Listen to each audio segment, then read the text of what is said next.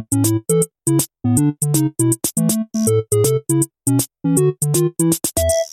Hi, listeners, it's Laurie here. Sorry, I'm still on my own. Phil's on holiday. He's back this weekend, though, so don't worry. Next week, we are back to normal service on the Super Baby Bros in Movieland show. Now, before you pause your headphones and think, well, I'm not going to listen to another Stopgap podcast, you just need to hold your horses a tiny, tiny bit because I've got something like a story to tell you and a hope and a dream that we can all take part in as well.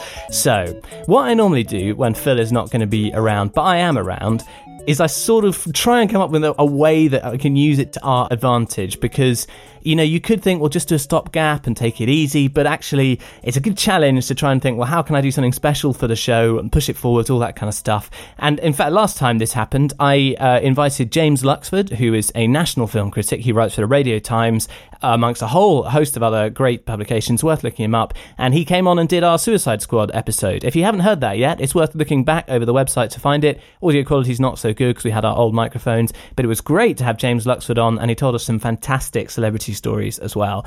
Now, this time round, what I did I reached for the stars, literally in this case, because I got in touch with Adam Buxton's agent. And uh, for those of you who don't know, and I'm sure that won't be many of you, Adam Buxton is half of uh, comedy duo Adam and Joe, and he's also these days an award winning podcaster. The Adam Buxton podcast is streaks ahead of ours on iTunes. You'll find it in all the top 10 lists, and it's very funny. Adam goes for a ramble with his dog and chats to all the many famous people that he's encountered in his life and career. It's very funny, it's very anecdotal I do recommend it.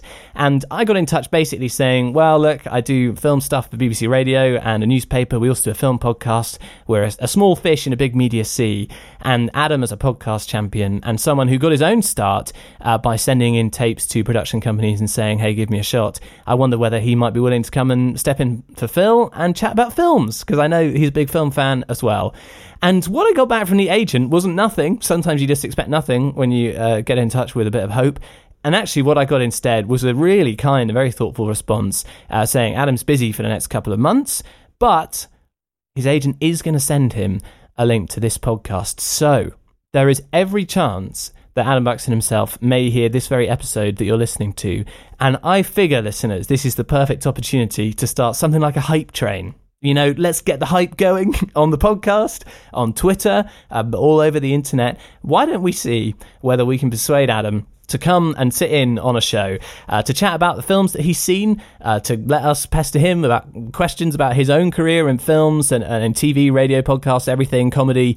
We would love to have him on. It would be a sort of lifetime achievement for me, being a lifelong Adam and Joe fan, uh, but also I hope it would be a great fun for you guys as well. He's a fascinating guy. It'd be it'd be awesome, and of course, it would it would be great news for our show to have uh, someone like that, a, a real star, uh, come and join us. So I don't know, listeners, what you think, and I'm afraid I really don't know what you're going to think because I figure one of the best ways to get the hype train started is by using some of Adam Buxton's own techniques uh, to try and get the message across. Because what Adam and Joe used to do on their show was a, a, thing called Song Wars, where they'd both write a song to a certain city theme, and then listeners would vote to see which one was their favourite. And I know that one of the ones that they did, along with other things they tried, were songs about national treasures or about TV shows, with the specific aim being to write such flattering or um, comedy songs about a certain figure that they would have to get in touch. So I figure one of the best ways to do this might be to write our own song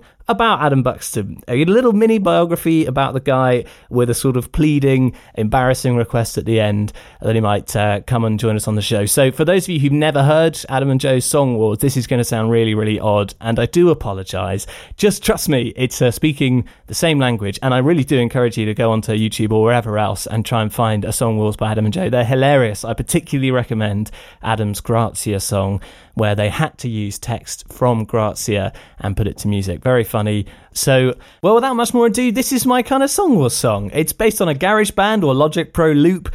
Uh, it's called Sanskrit, I think it was. I've sung over the top of it, and I can't speak for the quality of the singing or the writing, but hopefully the meaning and the sentiment are clear at least hope it sort of makes sense to you. Please do check out an Adam and Joe Song Wars song for context. It will help make sense of what's about to follow.